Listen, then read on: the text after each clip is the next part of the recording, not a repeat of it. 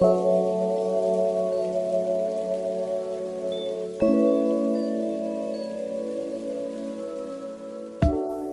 babe. Balita ko, open ka daw to hearing unusual stories. So here I am. Tawagin mo na lang akong Arvin. I'm in a relationship with this amazing woman for about four years now. Let's just call her Marie. Marami kaming pagkakaiba ni Marie. Pero compatible kami sa isa't isa. If that makes sense. Halos wala kaming pinag-aawayan.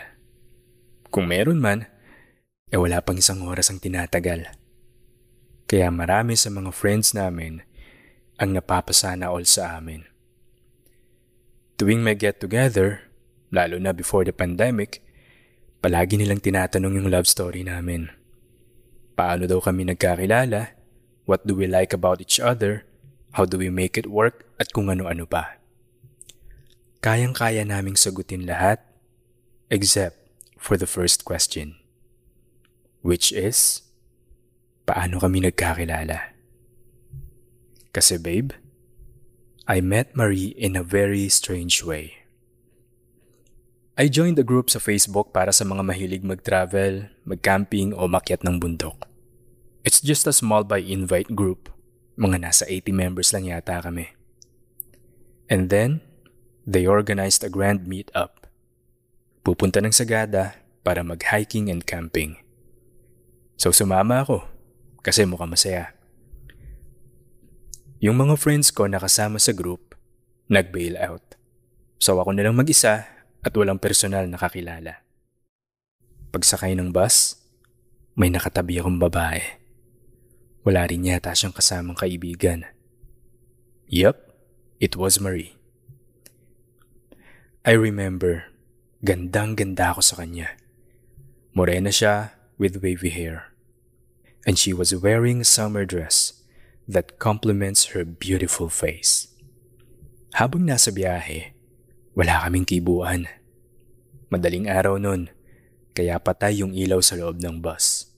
Naka-headset siya, nakakumot pa at tulog. Tapos ako, nanonood ng TV ng bus. I will never forget the movie, Fifty Shades of Grey. Honestly, hindi ko naiintindihan yung movie. Pero nagulat na lang ako nang naramdaman ko si Marie na umusog papalapit sa akin. She rested her head on my shoulders. Wala lang sa akin kasi baka hindi niya sinasadyang mapasandal sa akin sa sobrang antok. So nakatingin lang ako sa TV. And then, After a minute or so, naramdaman ko na lang yung isang kamay ni Marie na dahan-dahang hinihimas yung hita ko. Napatingin na ako sa kanya. Her eyes were closed as if she's not aware of what she was doing. A few seconds more, Marie moved a little bit closer. This time, I felt her boobs on my arm. At sinasadya niya talagang madikit sa akin, babe. So anong ginawa ko? Siyempre, ayan na yung palay, nagpapatuka na. Aayaw pa ba ako? Ginaya ko yung ginagawa niya. Hinimas ko din yung hita niya. Very slowly and gentle. Kasi baka mamaya, ayaw pala niya. Good thing, She did not react. At get this babe, akala ko maghahalikan kami. Nope, didn't happen. Alam mo kung anong sunod na nangyari? Kinuha niya yung isang kamay ko at pinasok sa loob ng kumot niya. Nakataas na pala yung dress niya at nakagilid na yung panty niya. She was already wet. Yep. She sorta kinda asked me to play with her. You know. And I did. Akala ko, ako lang ang nanonood ng movie. Apparently, Marie was watching too. At nalibugan siya.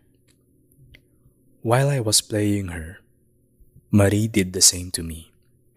She opened my zipper and gave me the most thrilling handjob of my life. It was actually the first time somebody gave me a handjob, not to mention a stranger. Usually kasi, blowjob and then sex itself. Madilim man sa loob ng bus, anytime pwedeng may dumaan na tumingin. Kaya kinuha ko yung bag ko bilang pantakip. So we pretended to watch the movie while our hands were busy. Ang pinaka-challenging doon, we had to keep our voices low. I had to cover my mouth with a face towel, and Marie had to bite my shoulder. It felt so good, but damn, we don't want to get caught. So after getting naughty, we cleaned up and I properly introduced myself.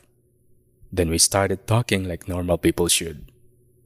And the rest is history. So yeah, ganun kami nagkakilala, babe. It was strange, pero tingnan mo nasan kami ngayon. We are in love and going strong. I'm not saying you should do it. All I'm saying is, we were lucky we found each other, regardless kung paano. Kaya every time na may nagtatanong kung paano kami nagkakilala, sinasabi na lang namin, nagkatabi kami sa bus and that it was love at first sight. Little did they know, it was actually love at first hand job.